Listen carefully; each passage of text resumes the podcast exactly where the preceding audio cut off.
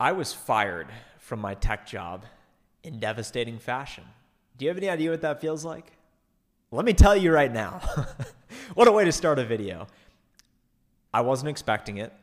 It was a Thursday evening. I was prepared to travel that weekend to a remote location for our company sales kickoff.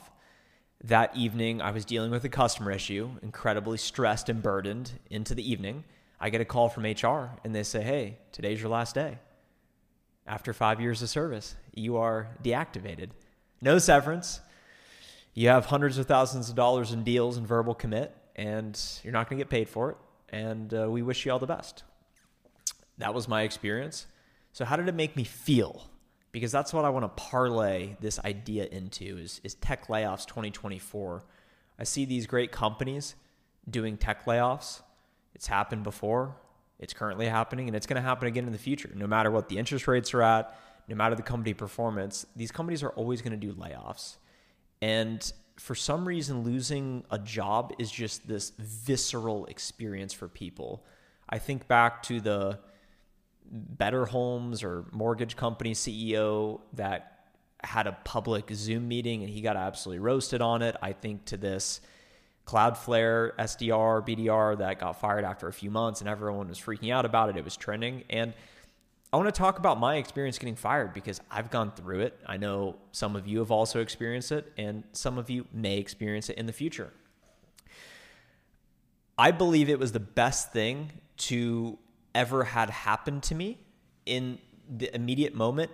Very difficult to see that and accept that reality. In the long run, my belief around that fundamental truth has been confirmed beyond what I ever could have expected. So, what I mean by that is it was the best thing to have happen to me. I, I, couldn't imagine anything better happening because I never saw myself leaving the corporate world. I was getting paid a ton of money.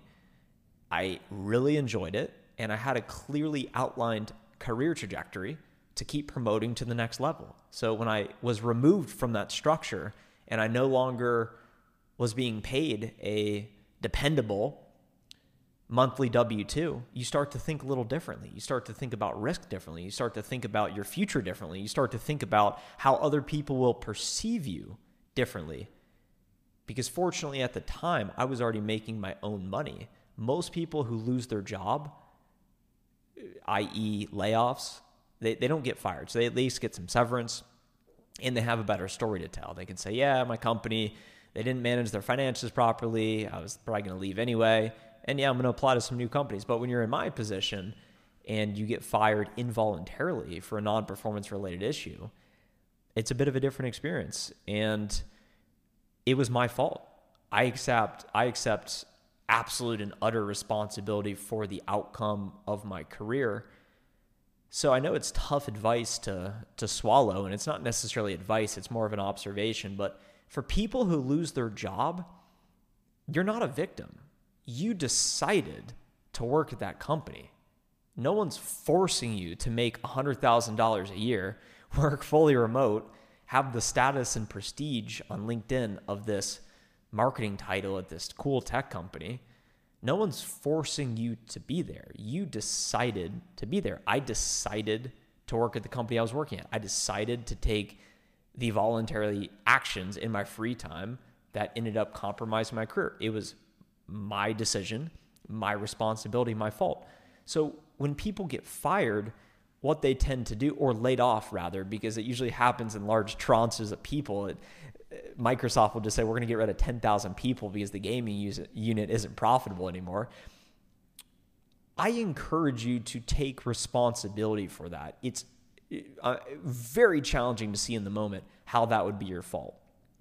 But you could think, well, is my decision to work at the company? How profitable am I to the company? I decided to work in the gaming unit selling Xboxes could I have decided to work in the artificial intelligence unit and maybe transfer over to ChatGPT at OpenAI, something like that? The idea of taking responsibility is very uncomfortable to people because they must confront reality and nature and how valuable they actually are. Because most people have a an inflated sense of their actual net contributions meaning what is one being paid versus what is one contributing to the organization. As a small business owner, I look at our balance sheet, I look at our income statement. I see all the expenses, I see all the money coming in. I see money in, I see money out. So, anyone that we are paying money, we're giving money. I'm very conscious of, well, what money are they helping contribute? What role are they playing? Most employees, especially if you're not customer facing, which I know a lot of you are in sales, it's easy to quantify your impact. You generated a million dollars in revenue and you got paid $300,000. That's a pretty good trade off for the company. Meanwhile, your back office, you get paid $125,000. You refuse to go into the office. You use all these perks. What value is your work being attributed to? No one is entitled to anything, right? And that's what I want to talk about entitlement and taking responsibility and ownership. I was speaking with an SDR recently who is employed at one of the hottest software companies in the entire world. If I had to get back into tech, it's one of the companies I would apply to on my short list. And he was saying, My OTE is 85K. I don't think it's possible for me to hit that this year. He says, We have an org restructure coming up, and I'm going to have to sell to existing customers versus non customers. And he's framing it from a positioning of victimhood and like there is no agency for the reality. And I said, Look, what can you focus on? You can focus on your attitude and you can focus on your inputs.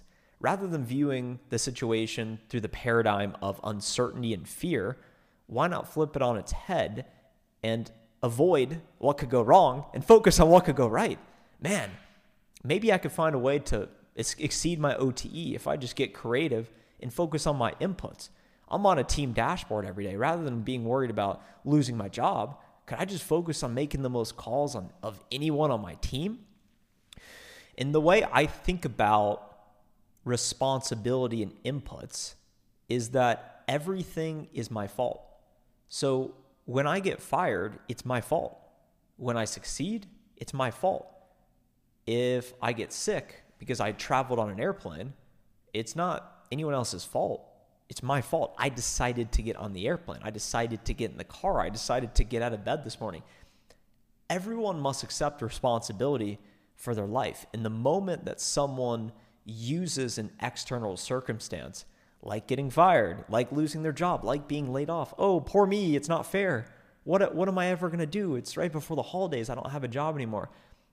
I know it's uncomfortable to hear, but one must take responsibility for their actions. Could one have started a side hustle while they were working full time? Could one of invested in greater self-development and became become more valuable to the marketplace, everyone is paid exactly what they deserve to earn. You make exactly how much you deserve to make. Most people are grossly underpaid, and very few eventually become grossly overpaid. So rather than complaining about, oh, Elon Musk, he shouldn't get this ginormous pay package, he deserves it because he performed and he showed up you will be paid exactly what you deserve to make, and you are responsible for dictating how much money you earn and how valuable you are in the marketplace because you take absolute and utter accountability and responsibility for your life. So if you get fired, if you get laid off, it's your fault. And when that actually happens to you, you, your mind plays tricks on you. It starts to anticipate consequences fear of failure, fear of not belonging, fear of the future and not achieving your hopes and dreams, at one point in time, I feared getting fired. I, I thought, man, that would really be not a great outcome. You're public, you talk about sales stuff, and all of a sudden, people are questioning you and your existence. You start to question yourself, and then it happens. And then you realize, you know what? You wake up the next day and you got an empty calendar and all the opportunity in the world because you take absolute and utter responsibility. My fault.